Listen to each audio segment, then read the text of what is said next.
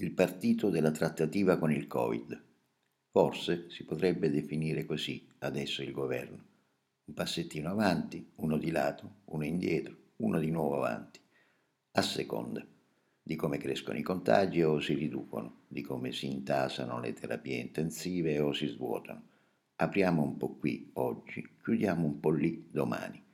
Pure ne possiamo trarre qualche sollievo per due questioni. La prima, non abbiamo un governo negazionista, tipo che questa è poco più di un'influenza, come Trump e Bolsonaro per capirci. La seconda, che da un iniziale partito della permessa, quello del lockdown totale, si è divenuti a un modo meno ideologico e più realistico. Dipende anche sicuramente da due fatti. Il primo, che siamo già al collasso economico e che morire sani di infarto non è poi sta grande idea.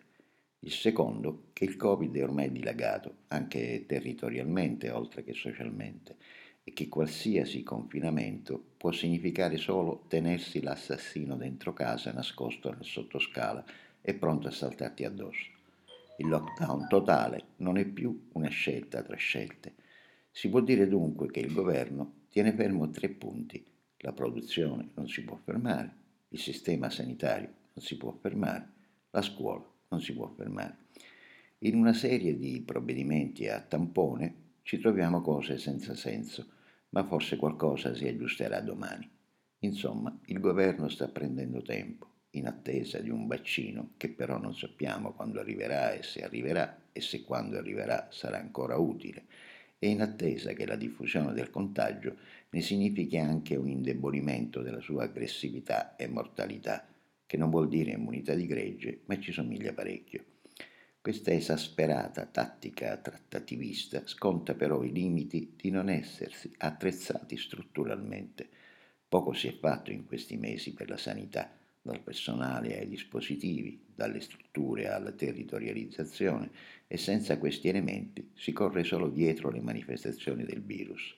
E se è scandaloso che ancora si incischi sui 36 miliardi del MES, lo è altrettanto che non si siano fatte spese adeguate di quel che c'era a disposizione.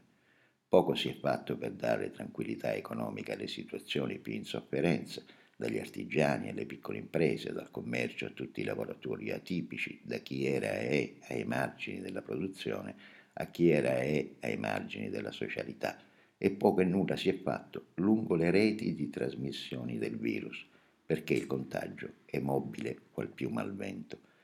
Se ciascuno può trovare a partire da sé, sociale e economico, un buon motivo per dare addosso ai provvedimenti contraddittori del governo e al suo emergenzialismo, c'è sempre qualcosa di fatto male o fatto in modo insufficiente o di non fatto il modo di procedere del governo è inclusivo, come piace dire oggi, sia delle richieste sociali man mano che si presentano, sia del contagio.